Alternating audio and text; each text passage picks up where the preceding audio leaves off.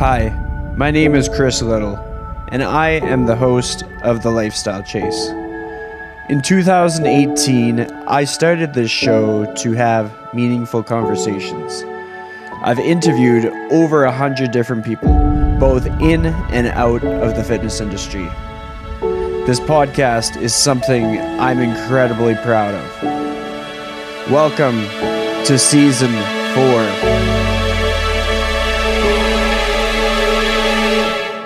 Thanks for joining me.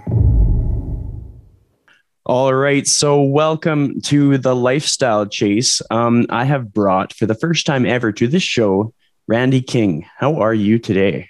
I am awesome. How are you? I'm good. I have no complaints. What I'm going to do right now is I'm going to switch the view on my Zoom thing. Then it makes you nice and big. So, I'll be handy dandy.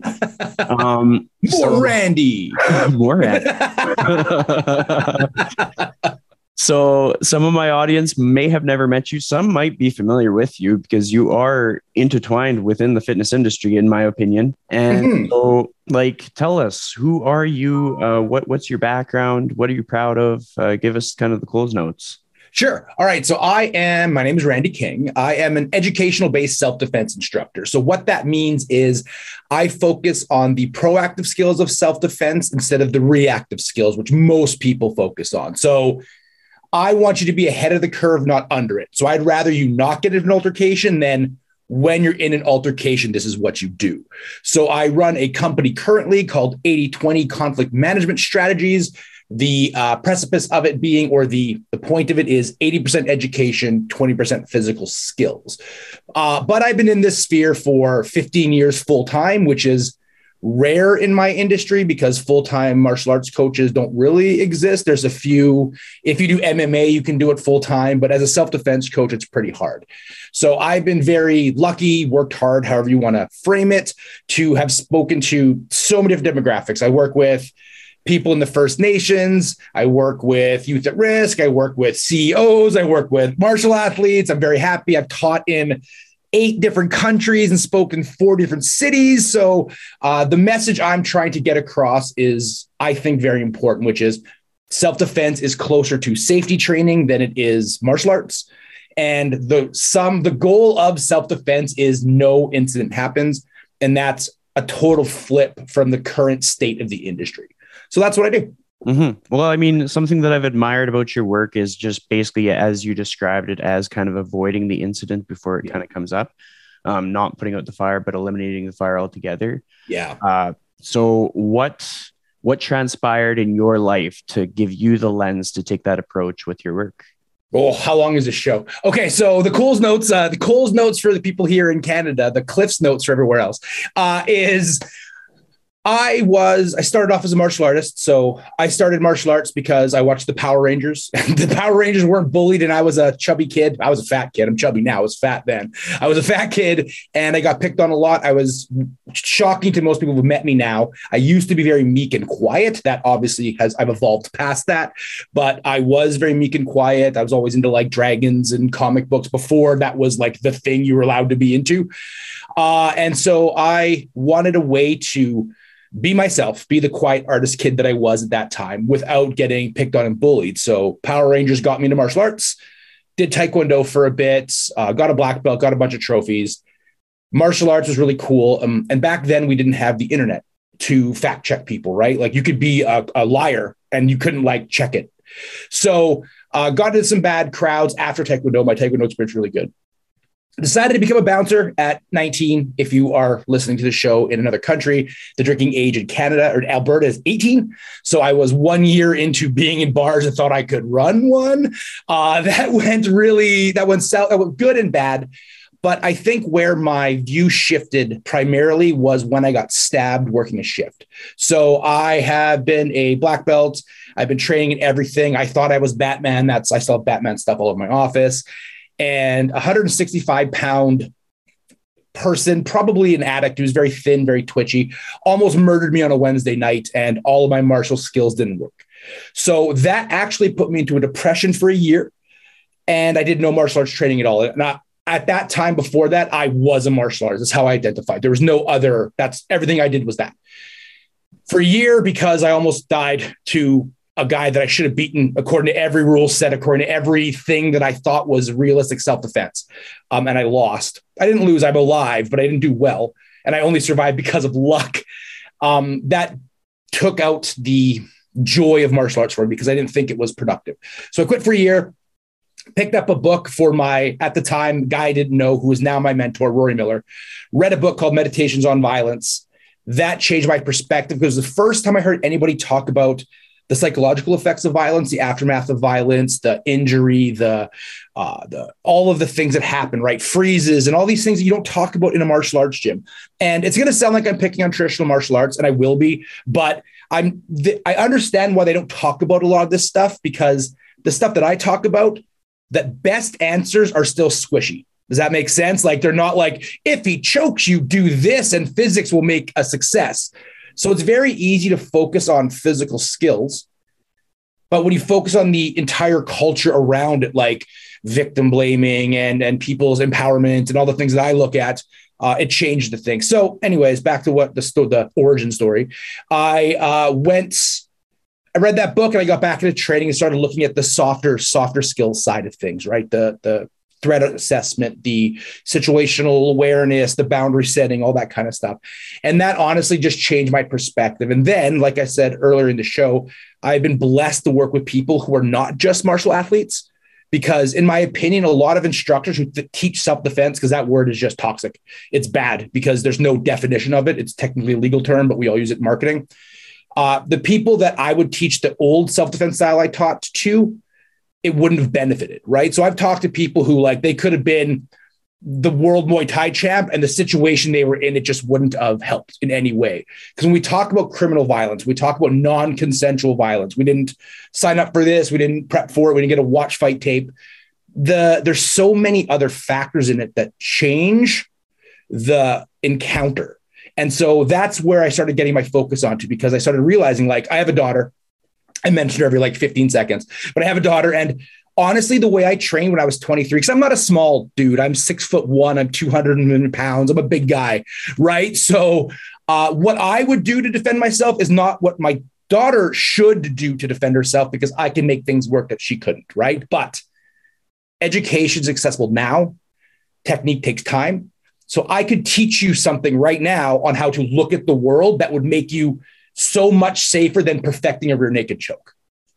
Absolutely. Like, I mean, there's a lot to unpack there. Something that I kind of picked out of that, and I'll kind of add context, is that uh, throughout the people that I train, I train some people as young as like 13 or 14 years old. And a lot of the times that they're drawn towards fitness is often based around confidence or just uh, being able to kind of survive the crazy world that we're in, whether it be bullying or or things like that. And when you kind of described like your uh, your attraction to the Power Rangers and just like going after kind of like the superhero figure that doesn't get picked on, I was kind of thinking about some of the younger people that I've worked on or worked with, and just like how they have made fitness a part of their life mm-hmm. to protect themselves.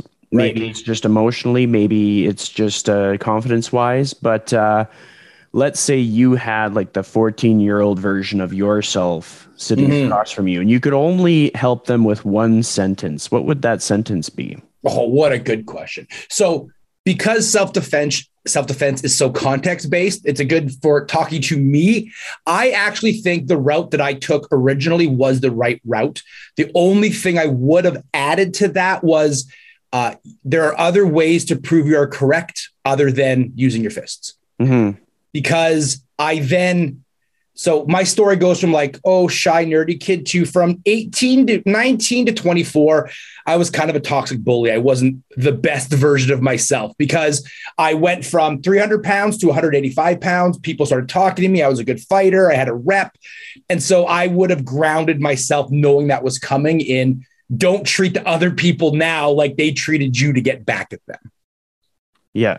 Well, I mean, like that that is so true. And it's just even with conversations that I've had with people, I reflect on my younger self and I'm like, you know, mm-hmm. my younger self was very reactive. Just like right. I wanted to prove something, I would snap, all these different things. But knowing what I know now with the life experiences that I've had, I almost like centered around the point that like our words are very powerful and not to sound like fluffy but it's just like we can avoid a lot of situations through clarifying through context or almost like setting boundaries. Um, if you're doing a presentation to a bunch of young kids how would you kind of construct that for them? And in like helping them to set boundaries or helping them gain respect from their peers in ways that didn't escalate the situation Sure. So if we're talking about a presentation, we have to dial into what we call the 90 percenters or the most common stuff.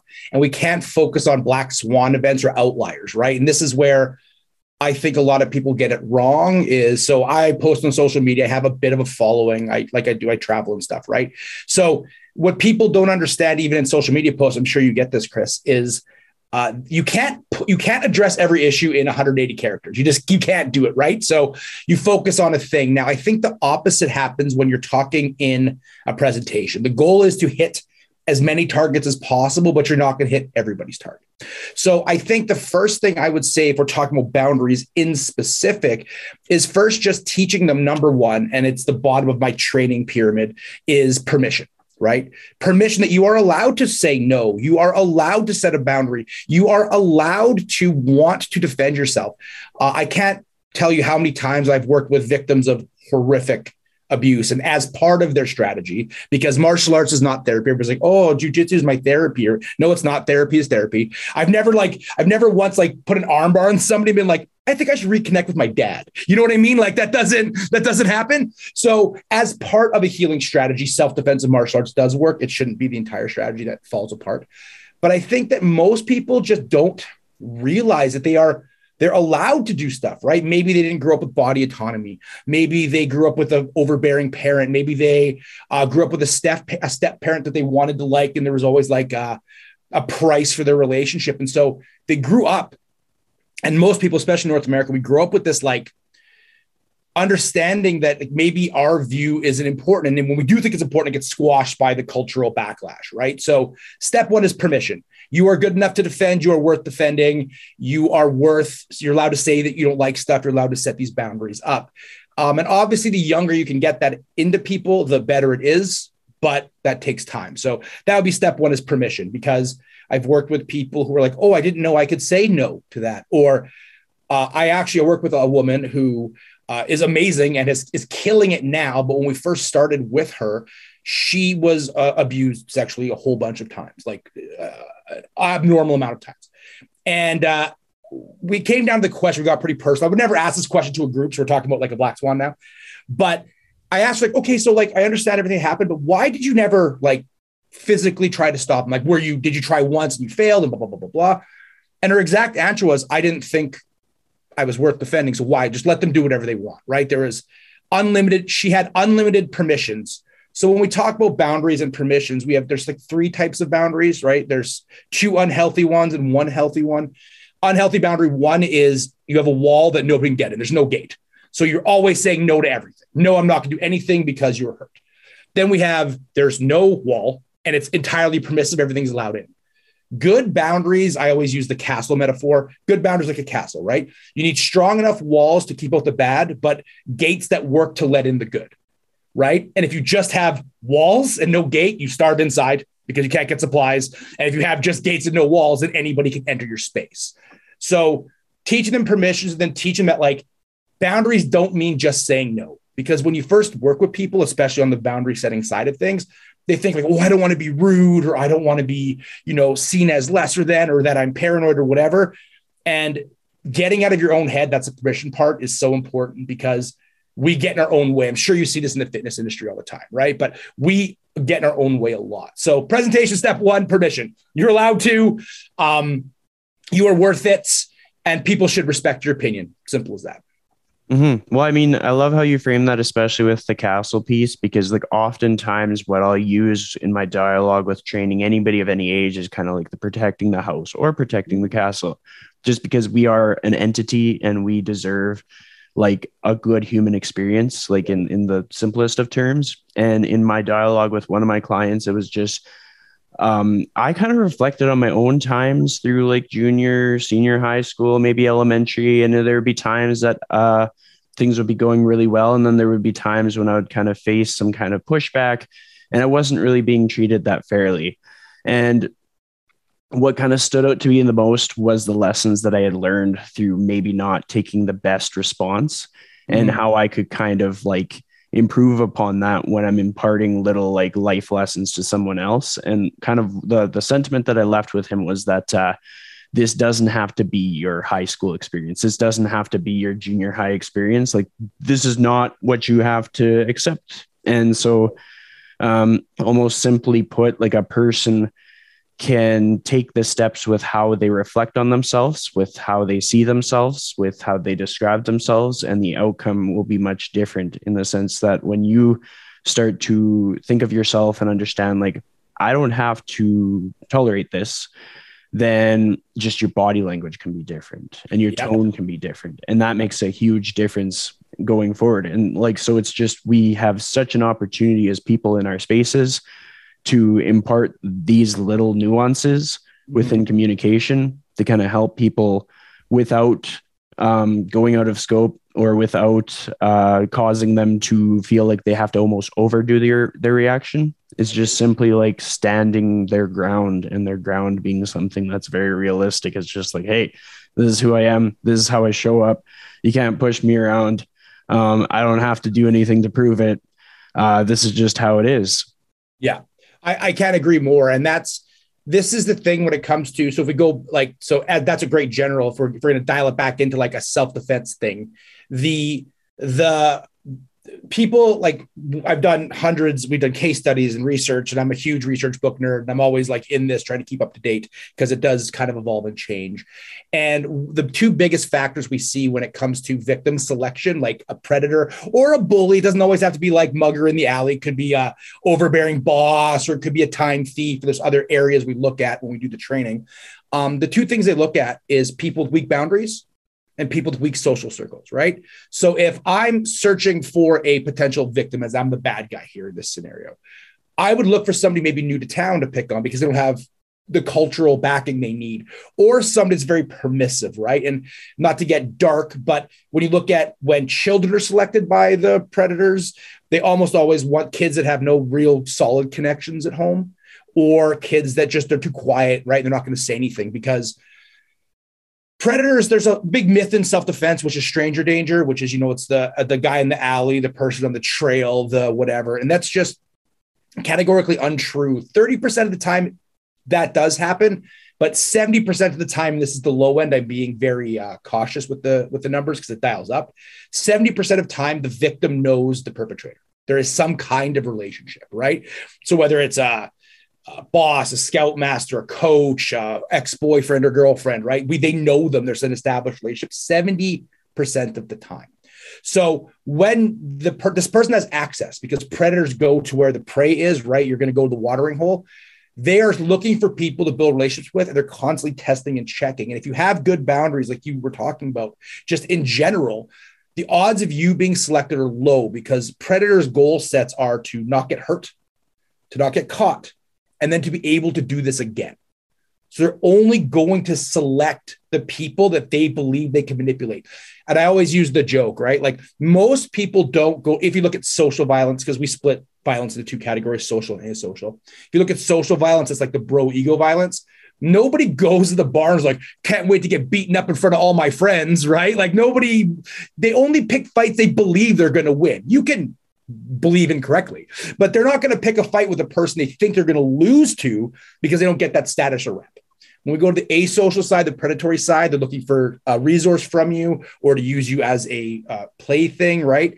Um, they also don't want to get caught. They're not going to choose a victim that can fight back, that can uh, that can do damage to them. And when I say this, people now envision like getting into shape. And obviously, getting into shape is super helpful. But there's plenty of large men that get abused by smaller women because they have no boundaries. They don't know what to say. They're too scared to fight back, et cetera, et cetera. Right. So when I say they can do the thing again, that doesn't mean physically. It means maybe you have bad time boundaries and your boss can abuse you by taking you to work more and it's going to affect your life, right? Or maybe you were selected because you're a gentle giant, right? And you could be big and you could be Jack, you could be Arnold Schwarzenegger big.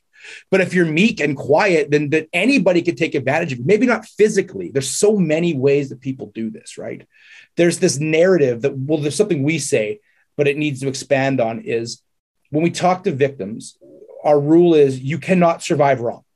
So, whatever you did to survive the encounter you were in, if you were telling me the story, you did the right thing, right? We hate going back and like armchair quarterbacking horrible situations. There's so much context in it, right? But also understand that there's a narrative of like, you know, you come from a, a bloodline of survivors, right? And you do, like, that's not wrong but not everybody's family line was Vikings and samurais, right? Like some of us survived because we were good salespeople, and some of us survived because you know we knew uh, we could invent something. So yes, you come from a line of survivors, but there's a ton of ways to survive that don't always involve being like uh, Floki from Vikings, right? Like there's other options you can do other than just physically damaging somebody, and that's that's where we get into the weeds in self defense. Well, for sure, and I mean like you you add context to an important aspect of fitness in the sense that like it's great to um, get muscle mass from fitness but if you are not getting like the holistic benefits in the sense mm-hmm. that you actually gain like autonomy and you gain that like self-awareness and you start to set boundaries like you realize that your routine is so important that you need to have a career that lines up with that in the sense that you're able to get your one hour for your training or for just like meal prep or whatever it is. And that's kind of something that i like i think we we can't value that enough because of how it helps our life as a whole. Because once we're kind of setting those like kind of rules or just that template in place then we're able to kind of scale that out and, and tackle bigger goals and exactly. foster stronger connections Right. You can't work from a bad foundation, right? So if if your entire identity is wrapped up in so a personal story, right? So uh there was the COVID 15. I think I did the COVID 50. I put on so much weight during COVID. It was unbelievable. And I've always been a bigger guy, but this is really big. So I'm back on a journey of trying to get back in shape. That's the goal because being in better shape is better repeatability. If you get into a situation, there's tons of reasons to be in good shape. Uh, also, just your mentality, right? And that's definitely one of the things that people forget when it comes to the fitness side of things, just that confidence in your own body, right? And you can get that from anything. It doesn't have to be looking like a bodybuilder. You can get it from dance, yoga, you get it from lots of other spaces. You know, I'm sure I'm preaching the choir here, but understanding that, like, once you once you take away the internal "I don't like myself" mirror, it's very easy to stop other people from taking advantage of you. But if you're already on this inward "I suck" place, then very easy for the world to manipulate you because you already think you're not worth it. You already think you're crappy as is. So now anybody can come and take advantage of that situation, right? Mm-hmm. Well, I mean, you kind of shed light on something that I've experienced for firsthand in the sense that any time that like my internal monologue was negative, yeah. um, the people that I've attracted into my life mirrored that. Mm-hmm. So they they amplified everything bad that I said about myself. Right. And as soon as I flipped the switch and just started pumping my own tires, even if it felt a little bit like uncomfortable, um, the people around me amplified that instead. Right. And so like we we have this sense of control, and it's just the weird thing is it's uncomfortable to kind of like uh, uh, put ourselves first. Like it just kind of seems like off base or it seems like we're doing something wrong but it's it's a matter of survival if we are not putting ourselves in that uh, place Nobody else can do that for us. They, they even if they really wanted to, they don't have the. Uh, they're not able to. They are right. not in our brain. They can't do it. Well, it's this is a very overused metaphor, but it's overused so correct, right? And if you've ever flown, they always say put the mask on yourself first before you put the mask on others because you can't pour from an empty cup, right? You can't, if you can't breathe, you can't help other people. So there is a place where we need to have a foundation, a base to work from, right? Like if you're in a bad spot and you know, like an emergency comes up and maybe you're using extracurricular chemicals to deal with your situation, not only will you not be able to help that situation, you're also going to internalize that on you suck at everything, right? So you need to have a strong foundation to build anything on. It's a very individualistic perspective and it, i know our culture is moving more towards a like communal base we're very individualistic we're moving more communal now which is good but we still have to work from that like if your backyard is kept it's much easier to go cut your neighbor's lawn right like if you can make sure that you are taken care of it's easier to take care of other people. And I use this in my boundary setting presentation. I have like a whole six hour course on online and in person. But the example I always use is I have a, a friend of mine she hates when I use her name, so I won't. Uh, but she is probably the most charitable person I've ever met my entire life. Like she is volunteering all she is just like I've never seen somebody give so much in my life. She is also the person with the strongest boundaries I've ever seen in my entire life because she sets her self care up. She sets up her time so she can refill that energy to give back, right? So we get in this narrative of like, oh, I was going to be helping and giving and helping and giving, and self care is wrong. And there's this toxic productivity culture where you only need three hours of sleep, and if you're not grinding at 4 a.m., then everybody's passing you. And you're like, no, that's not that's not how this works. Like, if you don't get good sleep, you're not going to be able to be functional to other people.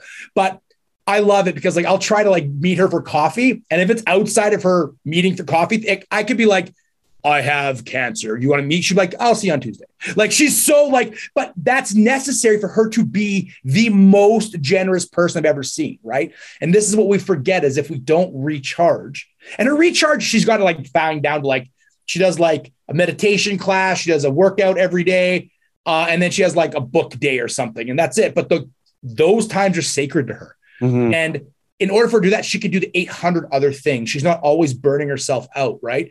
And that way, I think too, with her knowing her personal time boundaries, she then can schedule more effective time, right? So it's no longer quantity time; it's really quantity or quality time. Well, I mean, the funny thing about boundaries and like that that air mask analogy, just like you got to put your mask on yourself before you put it on for others in my life experience so far i've found that we have to like sit in the shit to actually like really learn that. Um like i'll, I'll kind of share a personal anecdote from from my own experiences in the sense that like i think it was 2020 before the pandemic. Um i was just absolutely emptying my bucket for other people in my life. Right. And i had a few close friends that were just highlighting that they're like hey um I can see that you're like going above and beyond for these other people and like your own career is suffering for it and this person is taking advantage of you for it and they're not right. going to stop um, and it was just like throughout the pandemic we all probably learned some lessons and some like got some introspection and like i got completely cut off by this person that i was helping and that was that's what i needed that's that's yeah. what made boundaries very clear to me like it uh made me realize that okay, like this person will watch me crumble to the ground, mm-hmm. but feel no responsibility for it. And right. then that's what we have to learn in life. And then from there, I realized, okay, well, I have like basic essential needs towards my ability to have like the the compound effect take play for me to be able to continuously improve um, get that progressive overload right. um, to ascend through my personal goals to um, because within our own uh, direction in order to progress with our house goals with our career goals there's certain things that require certain amounts of time mm-hmm. and so we in turn start to guard that and there's certain like uh, boundaries that need to be respected like cancellation rules and pricing and everything yeah. like that because if we start to waver on that, then we are not on track towards our end goal.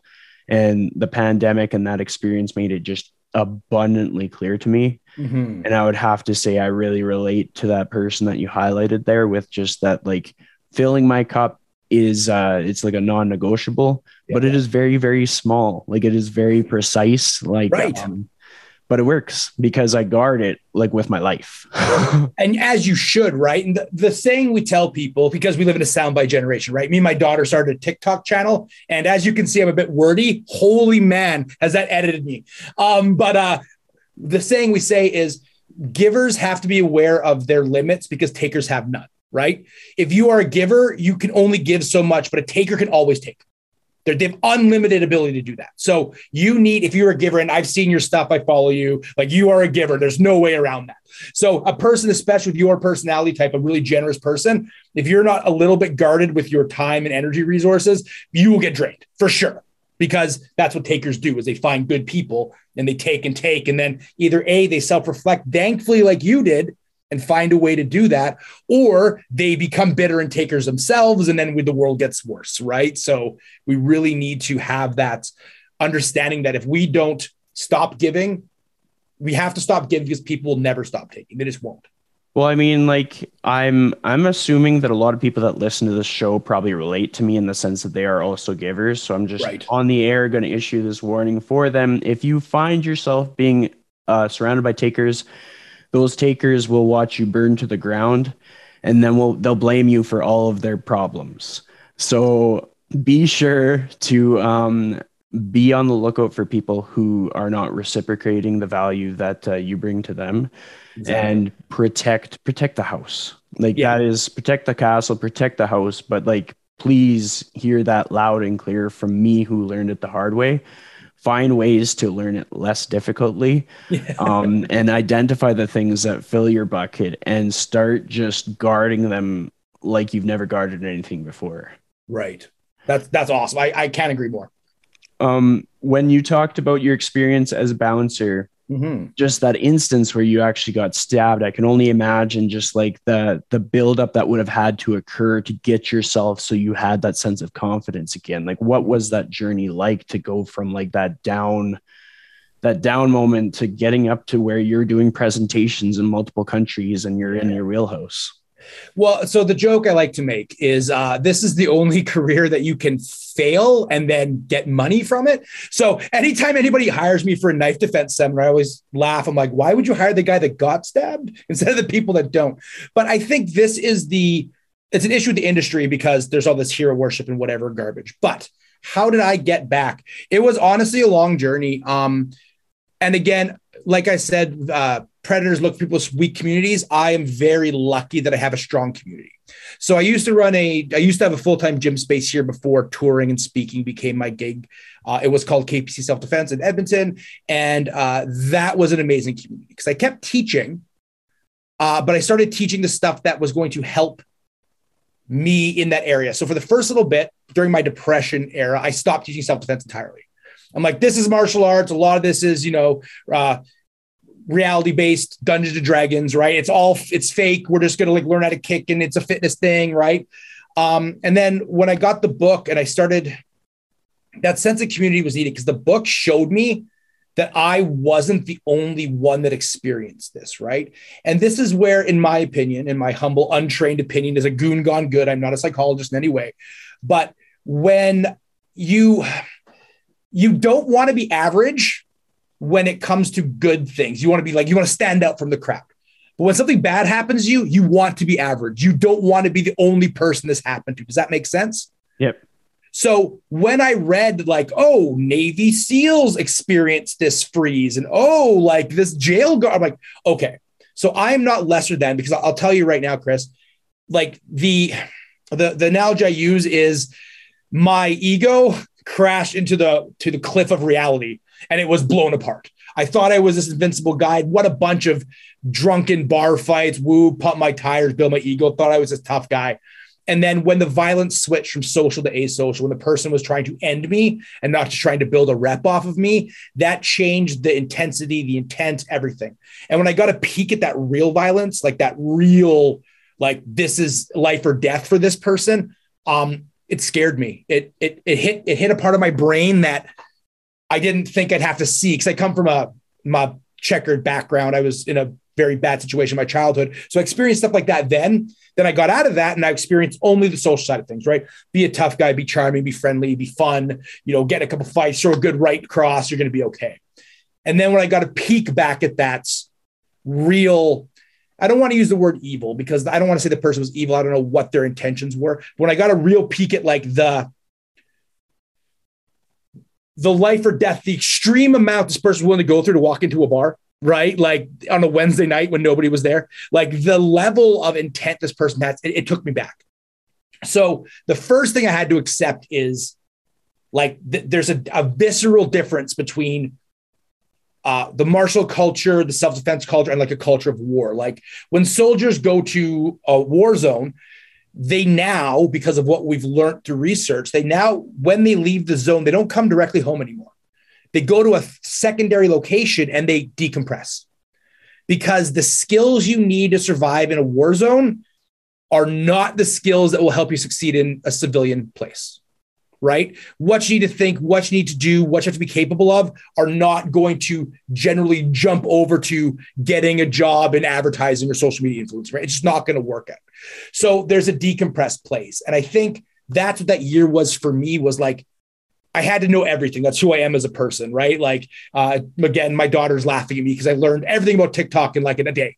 I'm like, here's how the algorithm works, blah, blah, blah, blah, blah, because I need to know. It's just who I am. And so I just really dove deep into the darkest aspects of, of violence, of what happens to people, what people are experiencing. And, and this is one of the issues with the industry I'm trying to fix with my upcoming show that we're going to have Chris on, of course, uh, is uh, self-defense from all angles, is a lot of the people talking about self-defense look like me right? They're they're they're white, they're male, um, they come from some kind of training background, right? But there's there's kids who live in bad neighborhoods that know so much more about threat detection than I do, like so much more, just because of how they live their life. So number one was deconstructing the ego of myself, realizing that I can lose. We are all mortal. There is no training to 100%. Number two was realizing that my training at the time didn't actually look at the whole picture of violence and looked at a very small subsection of it, which is where most people live because it's the easiest thing to teach. So then from there, I went on a journey. I went to uh, the Philippines and trained for two months. I did uh, train a bunch of instructors. I started taking some psychology classes. I looked into as much stuff as I possibly could to get a hold of that. And then where my confidence started coming back was when my martial arts classes went from 100% dudes to 50% men and women. And it changed because women would come to intro classes, they would shake their heads and leave because I was like alpha bro, giga chad dude, right? Like skull, Randy's tough, fights, bouncer guy, right? And then then I started being like, well, you know, there's predatory violence and that might be longer. and There's different ways. And then there's like, whoa, this person's actually saying stuff that is that checks with people outside of that martial athlete 14 to 24 demographic, right? And that I think is where my confidence started to build. And I started seeing um, the difference in the world because it stopped being about me being a superhero and it started becoming about the people around me getting better. So I was building a community as opposed to building myself. And that is where the, the switch came from. But honestly, like you said, right, it came from deep reflection. It came from deconstructing. It came from looking at the parameters of the problem. And honestly, like seeing problems I didn't know existed. I used to do a series on YouTube called Randy's Rants. And there's an aha moment where I'm like, we are training women wrong. And I went to a self defense seminar for women. I taught a women's seminar. But as an instructor, I like to teach with people, not at people. So I always like, do you have any questions? One of my things I use, Chris, all the time is uh, I have what's called the, I give everybody a BS flag. So everybody have a BS flag in your pocket. If I say anything you think is incorrect, throw it.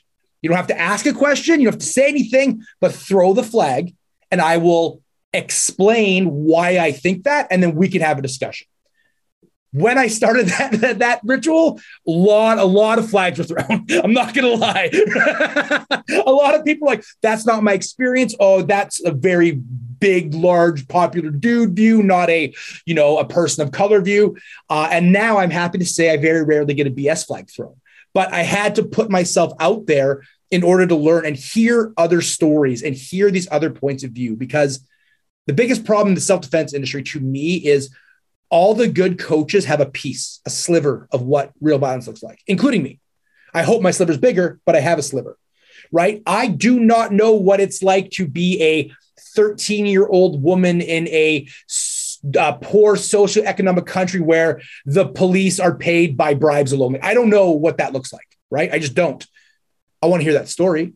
So maybe I get a touch point on it, but there will never be an expert in this field. And I hate the term expert, it drives me crazy because expert implies you know all of it. And there are psychologists right now. I was very lucky to talk to the uh, head, the head professor at Harvard for psychology. He did a study on the freeze and how what happens. This is what happened to me when I got stabbed was a freeze. So I did a big focus on that.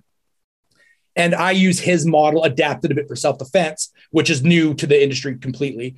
But even he was like, yeah, and like we kind of got this, but this isn't it yet either, right? And so there's so much squishy stuff when it comes to psychology and the stuff from self defense that well i mean like there's there's a lot to take away from that and you had me like almost enchanted with uh, how much material you went through there.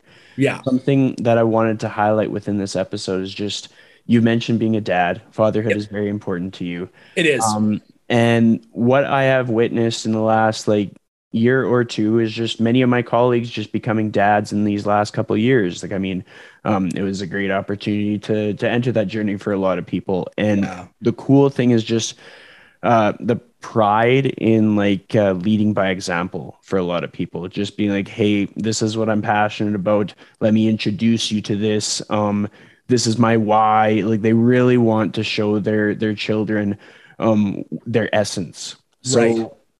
What has your experience been, and what kind of advice would you impart on these other guys um, based on what you have maybe learned the hard way or the easy way? as a dad, what what lessons do I have as a dad? Yeah.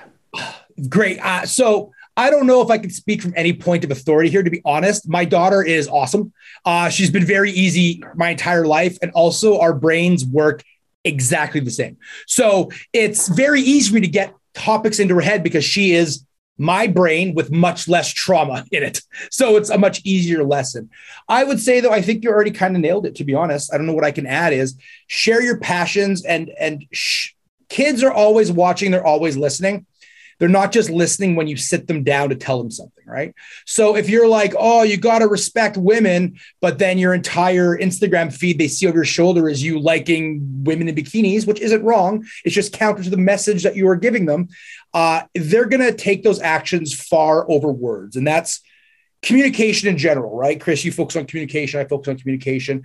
But like we've all heard the stat, right? Only like 10% of all communication is words. That's why text messages are so hard, right? There's tone, inflection, body language, so many other things.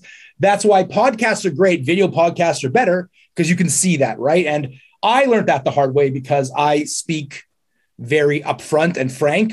And if you don't hear my tone being like a little bit jovial on a text, I seem real mean and I don't mean to be. So I think that's what you have to do is, is, is show, don't tell right? You have to you have to live do the life that you're doing. So example yesterday i have been complaining about how chunky i got over the last little bit. I felt that i'm in pictures a lot. We did a tour last year. I'm gearing up for a europe tour in september. And uh, i don't want to be chunks mcgee. I also have a wedding like i'm already married but the ceremony's coming up in july. And i don't want to be like you know tons of fun dad and all the pictures. I just don't. So the me and my daughter yesterday we did stairs and I told her, and this is the other thing I think the parents have trouble with is they don't want to seem weak to their kids.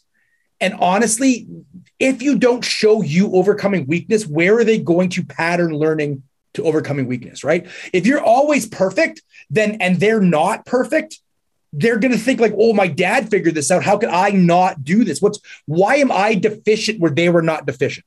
So if you don't share your struggle and show them, right? So the stairs were humbling at best yesterday. She's running up and down. She's like athlete gold medals, whatever she plays, she's annoyingly good at.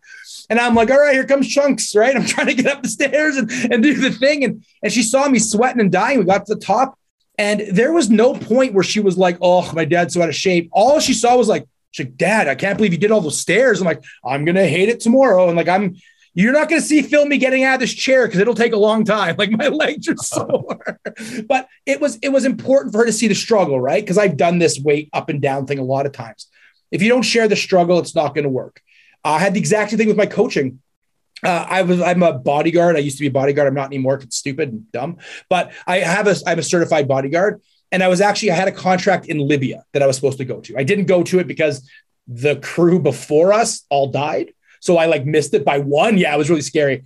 Um, it was when Gaddafi was coming down. It was like a big, crazy time, but lots of money. It would have paid for my kids' college, so it was worth the risk. Um, thankfully, I didn't go on that shift. But anyways, that's not the story. I'm not trying to sound cool. I'm trying to say how much I sucked. So I was gearing up to go. So I started training with my clients for the first time in a long time.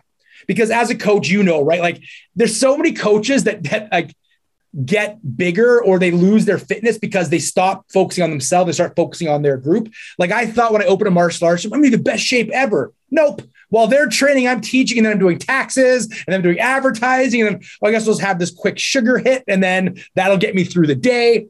So, anyways, I was getting back into shape. I wish I was in that shape now, but back into shape for this trip.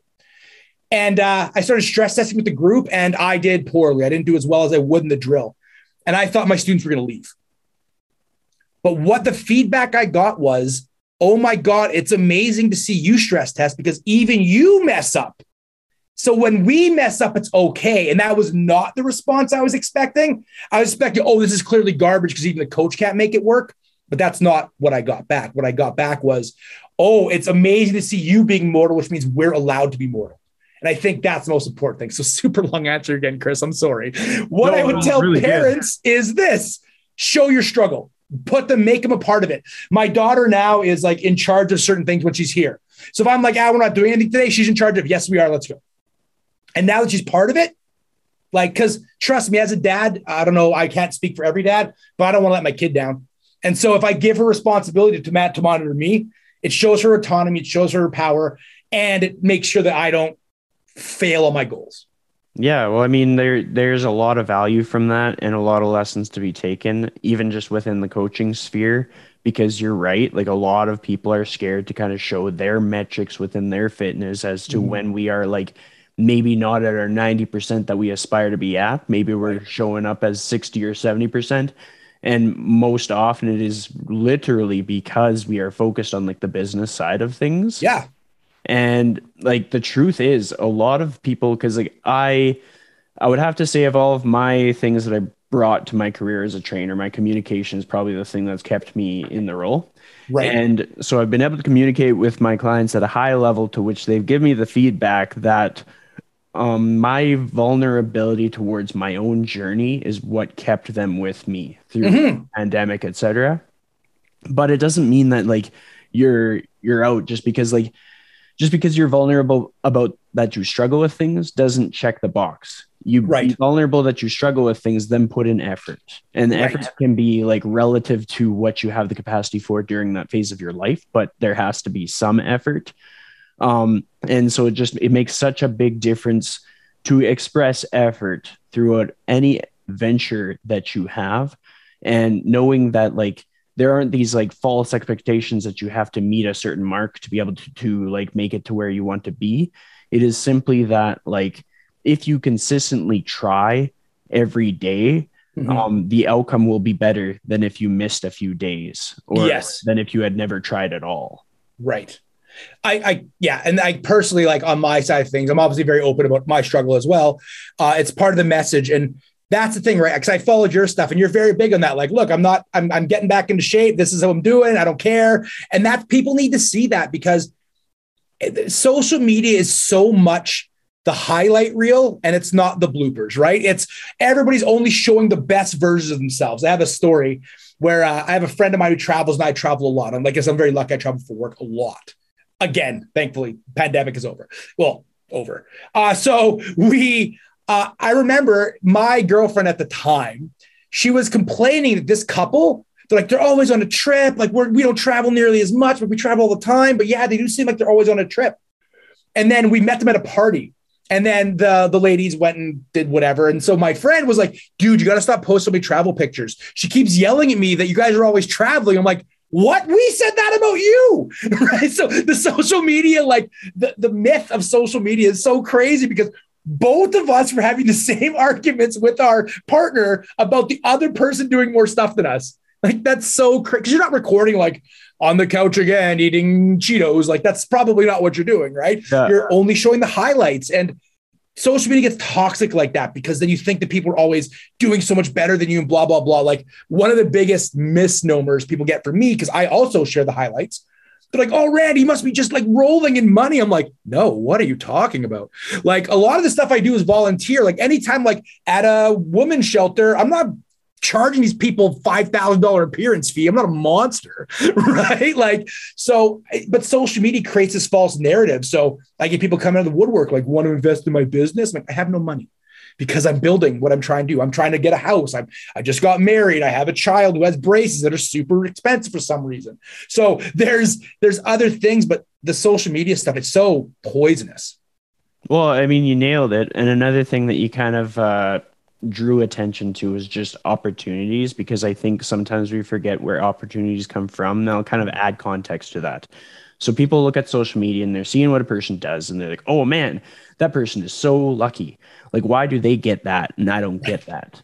But oftentimes, what happens is like that person that has those opportunities is they have consistently positioned themselves in a spot where it's easier for them to be given that shot than mm-hmm. it would be for someone else. And oftentimes, what it is is that person consistently expressed effort, and it could be in any modality, mm-hmm. but they kept trying and kept trying. And someone else that had a project wanted somebody who was just willing to try it and they saw someone who was trying something. And like right. when it comes to anything that I do for my work, um, because right now I'm I have basically four different jobs. Right. And so if a person unpacked that, they'd be like, oh man, like he's he's getting a lot of opportunities just being handed to him. And it's like, no, like I, no matter whether I had a good day or a bad day or something worked out or didn't work out, I kept trying. Yeah. And it, it paid off. It just like the outcome of that paid off. But now bringing it over to you, You've highlighted that you're going on tour in September. Yeah. And so that could be an instance where someone in your space or someone who's connected to you might be like, oh, he just got handed that. But me, my life experience, I know that that is not true. Yes. So, like, what have been like, let's just highlight like two things that could have been pivotal in leading to you being able to rack up the reps to get to that phase right. where you're doing a tour. Great. So touring has been the goal. So number one, I had a goal in mind. Right. I knew what I was going for. Too many people are shotgunning, right? They're like, oh, I want to be famous here and do this and then that. And it's like, you, if you don't have a strategy for anything, you're not going to accomplish, right? Fitness, it doesn't matter, right? If you don't have a comprehensive major goal and strategy, it's not going to work out. We do this, we teach this in self defense as well, right? Like if your goal is to become a UFC champ, you're not going to train with me. You, I can give you nothing that's going to help you. If your goal is to go through your life as frictionless as possible, that's kind of my deal. So the the thing is, and I think I just want to highlight what you're saying is a lot of people are like, oh, that person was an overnight success when they not realize they've worked for 15 years to be an overnight success, right? So, uh, one of the things that I like to tell people is I don't get outworked. I just don't. Uh, you can't outwork me. You can try and If you do, I'll work harder.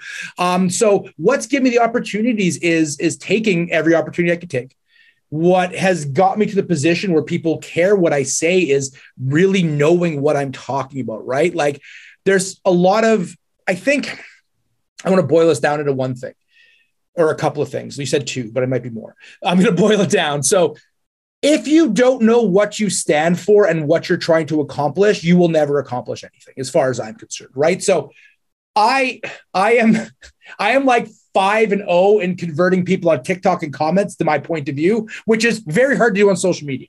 And the reason why I am is because I've sat down. I know what my beliefs, my ethics, my morals are. I know what I'm trying to accomplish. I know what the goal of what I'm trying to do is. And that's where the opportunities present themselves is because of the consistency in both effort and message, right? I see consistency in effort, but I don't see consistency in message. I have a friend who is has all of the tools to be way more successful than me, but it's every three months they're trying something different. It's like the people who like start a program, they didn't get the results, they jump to the next program, right? They don't work it. That applies to your business philosophy as well. Like if you're not like I have been preaching educational based self defense forever. And I've went through phases where we were trolled, where people hated us. We had a war with a gym that doesn't exist anymore here because of what we were teaching. People called it garbage because it wasn't what they were doing. But we stayed true to the message. And now I'm reaching the people I need to reach. Right. The other thing is the reason I have the opportunities I am is I realize I'm not everything to everyone. I'm just not. So it's not even about, I guess I'm kind of gonna talk on both sides of my mouth here. It's actually more important to realize to turn down specific things than it is to take everything coming at you. Right? Like there's been lots of things where people have invited me to something that might have got me a lot of eyeballs, but it was so far off my message that it actually would have been detrimental to my career to do that thing, even though that immediate uh, gratification would have been cool. Right. So this is a marathon, not a sprint. You need to have consistency in the same direction all the time. If you're switching directions, you're not going to make that that ground you want to make. So, yeah, I think that's how I boil it down. What got me here was really refining my message, really working on it. Um, doing and just doing the work like the best way to get more reps is to do more reps right? So i am working on a book right now that's going to be out in september eh, that's ideally it's going to be out in september um, about self-defense. And one of the coolest things the book is doing is making me hone my message even more right? So just do the work in the space and maybe don't even do it in the way you think it's done right? Like there's there's maintenance opportunities and there's growth opportunities right? Maintenance opportunities are getting another client. You can maintain now, right? But one trading one hour of your life to one client is beneficial, but you're not going to really grow from there. They're only going to have X amount of referrals. You need them, but you're only going to have so many hours in a week. So, what parts can you scale? That's going to be important as well, right? So, you need to know your message. You need to continue on that path. If you don't keep that energy up, especially when it's low, you're you're going to have a bad time. An example, when the pandemic first happened. So my business is traveling and physically touching people. That's what I do for a living, right? So the pandemic kind of put a damper on that for a couple of years. My entire income was tied up in that. And I don't know how much you follow me, Chris, but I had a fire just before the pandemic. So November 2019, our entire life burned down. We lost everything. Four months later, we were locked on a pandemic. I had no time to recover, right? So, in that situation, the first thing I did to battle depression was become of service. So, I'm a little bit tech savvy. I have setups and lights, and I know how to do stuff in podcasts. So, I sent out an olive branch to all the instructors on my whatever social media, and I met some new ones because of it.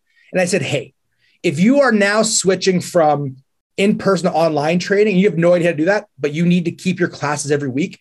I will do a free online seminar for your clients to give you the night to learn how to do this stuff. And I will also send you a couple of quick, easy things that are cheap to get you there.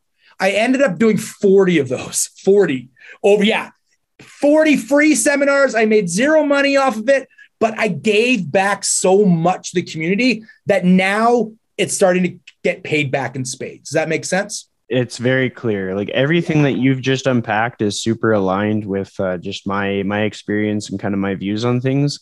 Um there was a few things that i wanted to to add to to help make it uh, more valuable for our listeners Please. and watchers. Um with what you showcased with like marathon not a sprint what i've been kind of latching on to is sort of like creating such a clear vision and almost like branching off of like the the law of attraction um, and not to be super fluffy or anything, but it's just if somebody asked what my goal would be for like age 50 or age 45, right. and right now I'm age 30, um, right. I can, it's clear as day to me. Like I know exactly like what I'm geared for. I want to have a gym that looks like I think there's this CrossFit athlete that has like a barn with the gym inside. Oh, cool. And like fully insulated uh, I want to have top of the line equipment. I want to be supporting local fitness brands just because that's kind of like what I'm aligned with. I kind of like to find like minded individuals. Right. I want to be uh, looking at renewable energy sources, having some solar panels, things like that.